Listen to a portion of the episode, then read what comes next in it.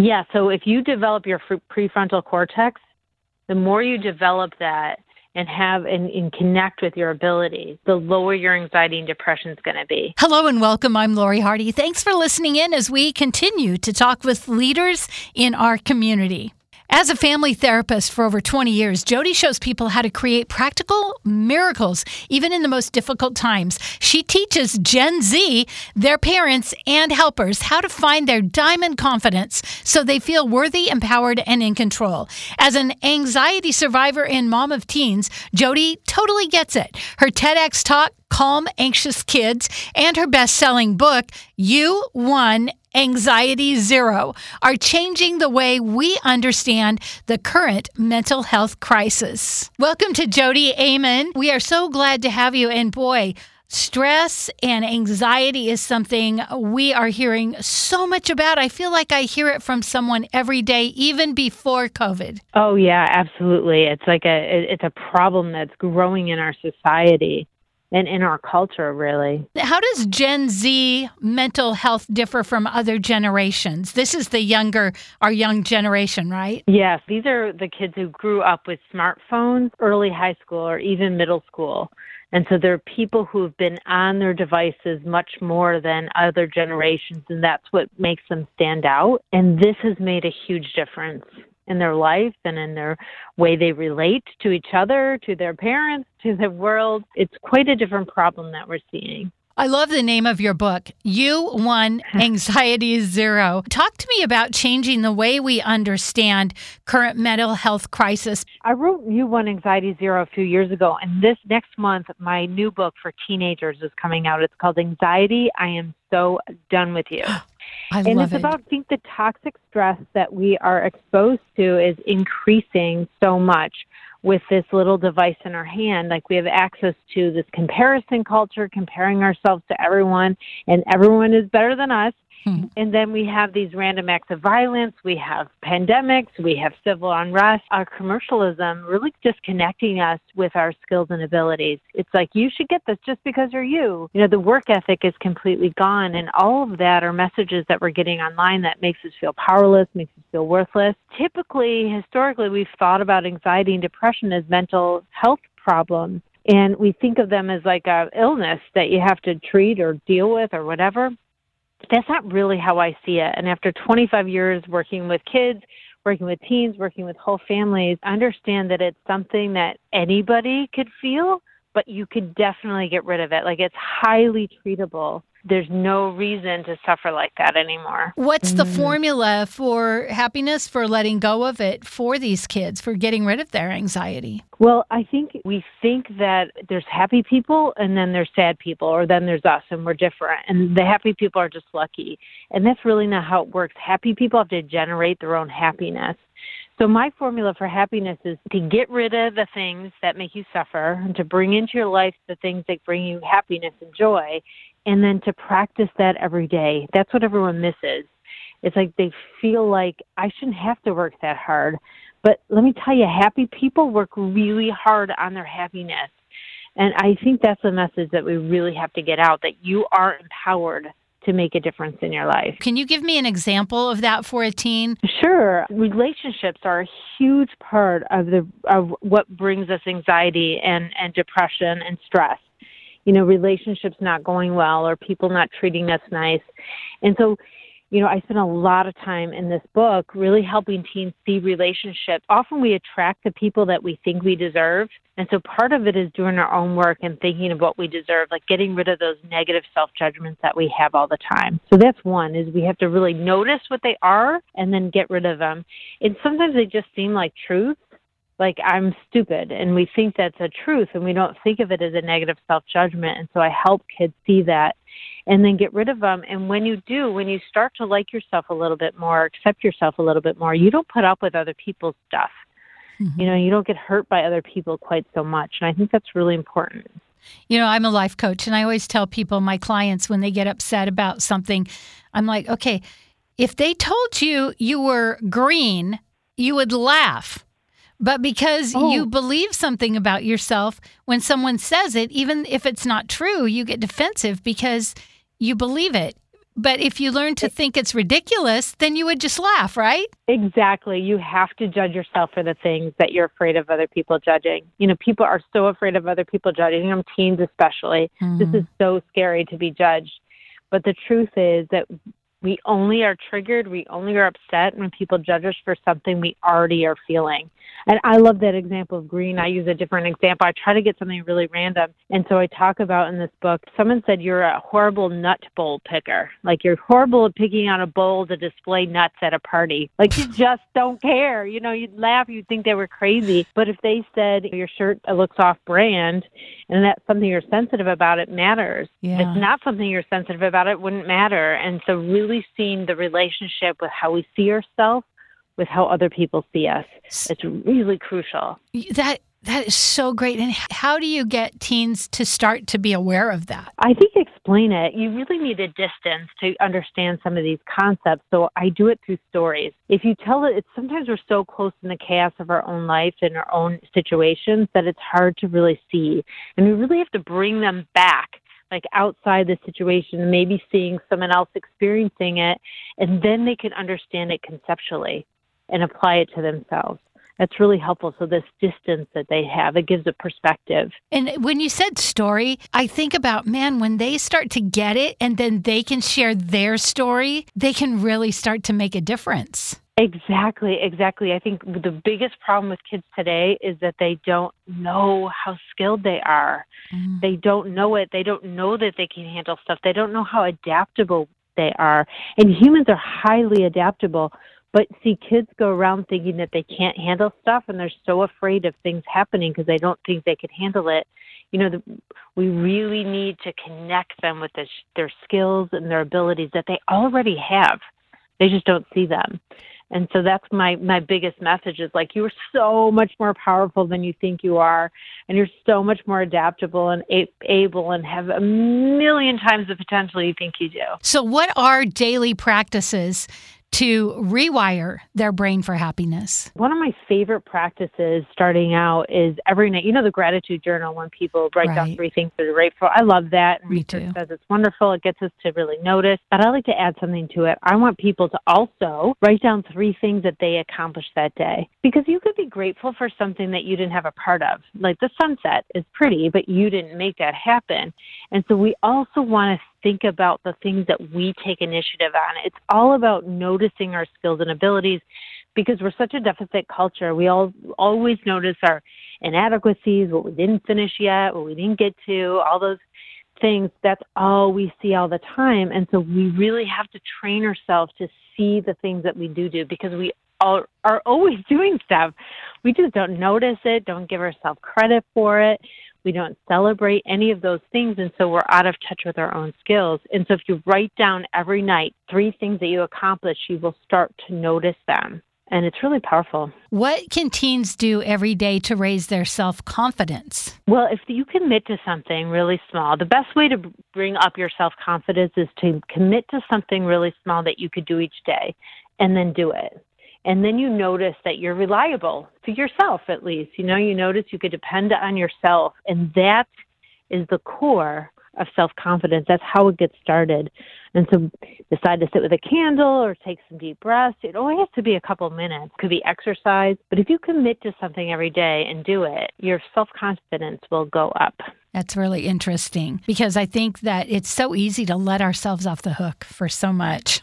Mm-hmm, mm-hmm. We're stressed out. Our parents take things off our plate because we really want our kids to be okay, and we see them with so much stress in their life, and we try to help them out. And it's it's almost the worst thing we could do. I, I talked about this in my TEDx Wilmington talk, so you could just Google or search Jodi Aman TEDx and find this talk where I really give the reason why Gen X is reeling so much. But we take things off their plate, but that's reinforcing that they can't or that we're worried about them or they're unable and, and i think we need to stop doing that. Oh boy i agree. So this is really about parents as well Yeah, there's resources for parents in there. Because it's a write in book, so teens get to write about their feelings and their thoughts. Maybe you need two copies in a family. But I do have a section at the back that kids cut out and give to their parents because it's so hard when people don't understand you.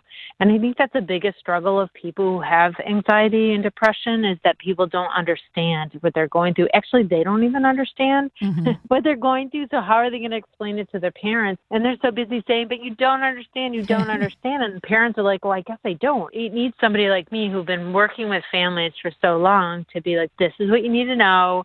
This is how you help. So I have that resource in the back. But actually, I think parents would love to read the whole book. So, what is something schools can do to help students with their emotional wellness? Well, I think schools, you know, they're in this unique position because they have access to the kids all the time. And so they're really reeling because they see the problems going up and up and up and they don't know really what to do. And so I think that each school should have staff member assigned to a certain number of kids who could check on those kids.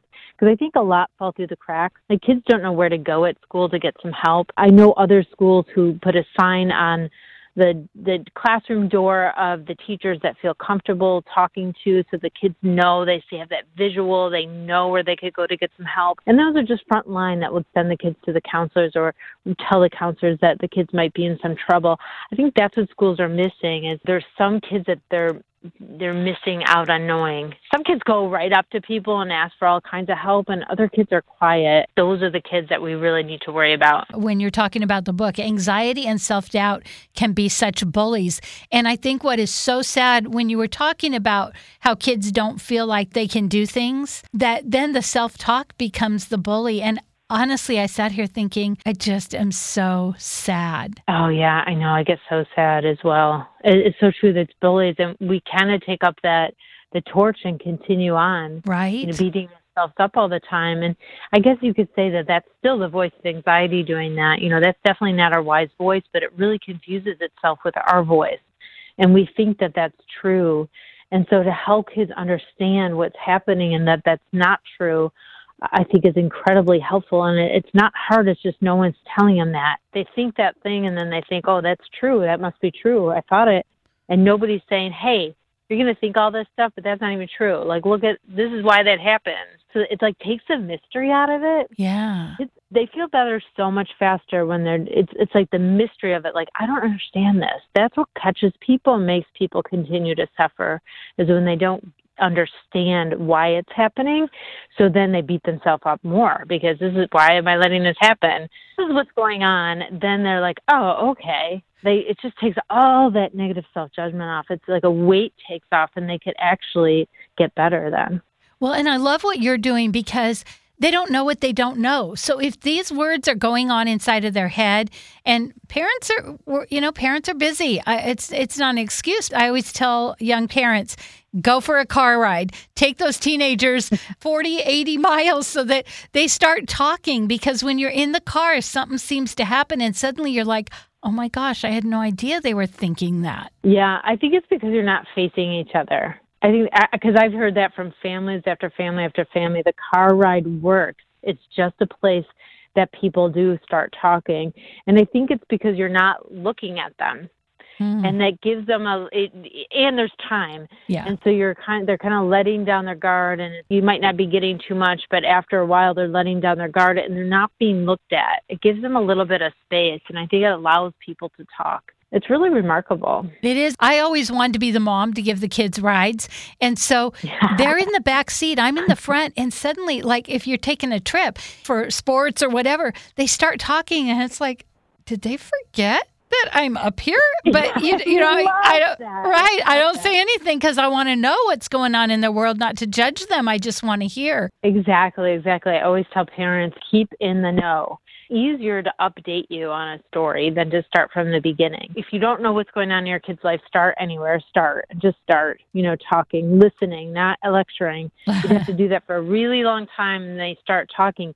But once you know a storyline, then your kids could just update you on the storyline and it's so much easier than to start from scratch and explaining everything and everyone's background and backstory. you know, if you're up to date on the storylines, you get the information and and I think it's important for us to know because then we'll know if something's wrong faster. Yeah. And that's what we want, right? We want to be able to be there if something's wrong. And so we want to know all the juicy details and all the stories about everyone. Then we could know if something's wrong. So, two tips I want to hear about. One is a tip for parents to be a good listener. You sort of touched on it with uh, don't be judgmental, you know, or lecture. But what is a good way for a parent to figure out how to listen well? I think that they have to uh, zip it, you know, zip their mouths, really, really listen like so much longer than you think you have to listen. Mm. Because often they want to just give advice so fast. I mean, we just want to fix it. It's such a tendency for parents. And if you just stop and listen for a lot longer, sometimes kids go around a problem and come up with the same things of skills that you've taught them anyway. And it's really nice, nice to hear. But uh, but it, being that sounding board is so important. So uh, is that that you want me two tips? So that's one. Just listen, listen, listen, listen, listen before you talk. And the second one is, I guess I did touch on it to um, be up to date on the storyline. Like listen often enough that you're not so far behind that it's not even worth updating you. That's so good because a lot of times they're like, oh my gosh, it's just too much. Yeah, they Yeah. don't want. It's like you know, you don't want to bother doing that. I Mhm. get that. I totally get that. For a teen, it's a lot more than for me. But if you know, if I haven't seen my friends in a really, really long time, they're like, "What's up?" And I'm like, "Nothing." Right? So much is up, but of course, like it's just too complicated. All of it. hmm Well, one of the other things is what is a tip that you can give now to help teens? I am just blown away by the amount of teen suicide and teen anxiety. So, how can we help these teens feel or be in control when they feel out of control? Well, one is letting them know that it could get better, that this is temporary and it could get better. Oh, Because I think a lot of adults say, you know, what's wrong? This is supposed to be the best time of your life. That is the worst thing to tell a teenager, especially one who's struggling, yeah. because they're like, that's it. Just is hopeless. Then Mhm. why wouldn't you want to uh, not go any further? And so letting them know that that you can get better, that people totally get better, like a hundred percent could get better. So it's worth it to give it that time. And this feeling is temporary. A lot of times, even even mental health professionals tell people like, okay, you'll have this forever. You just have to learn how to deal with it. Don't ever say that to anybody. It's not even true. True. These things are highly treatable Mhm. and often come in sometimes in our life when we have extra stress and we could definitely get rid of them and be 100% anxiety free or 100% depression free but when you think that something's wrong with you or that's the way your brain's wired it's going to stay. You're not going to take the steps you need to get rid of it. And so i think that's the biggest way to to protect people because it's helpless thinking that this is all there is and it's only getting worse from here Yeah, I think that anxiety comes with that. I mean, I work in the social service field too. I work with homeless people. I think when I hear anxiety, to me, that's like, oh, rather than, well, anxiety, let's get rid of it. I love how you're approaching this. Yeah, and it, you know, and you might be like, "Oh, she doesn't really know what anxiety is." I've had anxiety for two decades. I completely got rid of it. I'm a I've been a family therapist, so working with people with anxiety for 25 years. I'm a mental health professional, so I know that that it's true. It's not just, "Oh, I get I get over my panic attacks and you Right. can't do." It's not that. Yeah. This is like, yes, this is we could do this, and and you could do this, and and a lot of professionals know that you could get over your anxiety. There's just some who still have that old idea. Yeah. Um, so, you know, if you look it up online, you could look it up online and it says anxiety is highly treatable. That's what it says when you look it up. Wow. So, but people wait one to three years or one to 10 years sometimes before getting help with their anxiety. One, because they think it's their fault and they should have to deal with it. Two, they're just embarrassed about it or whatever. And um, it's a shame because Wow. you could get rid of it in a few months if you Wow. if you know how.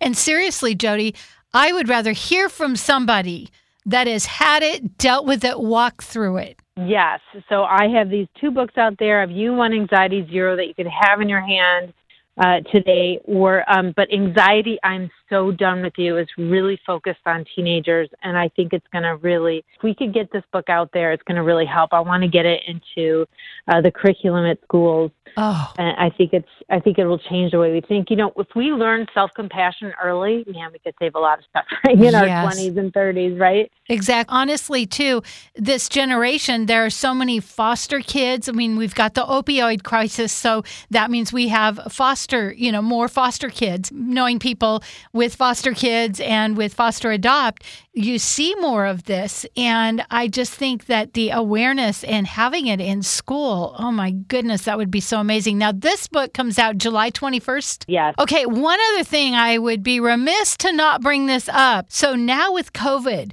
kids are home, all of this stuff. Talk to me about COVID and anxiety. Well, uh, kids aren't used to the routines that they have normally, and so their minds are just running a little bit extra. You know, when we have a routine, our mind gets settled with that routine.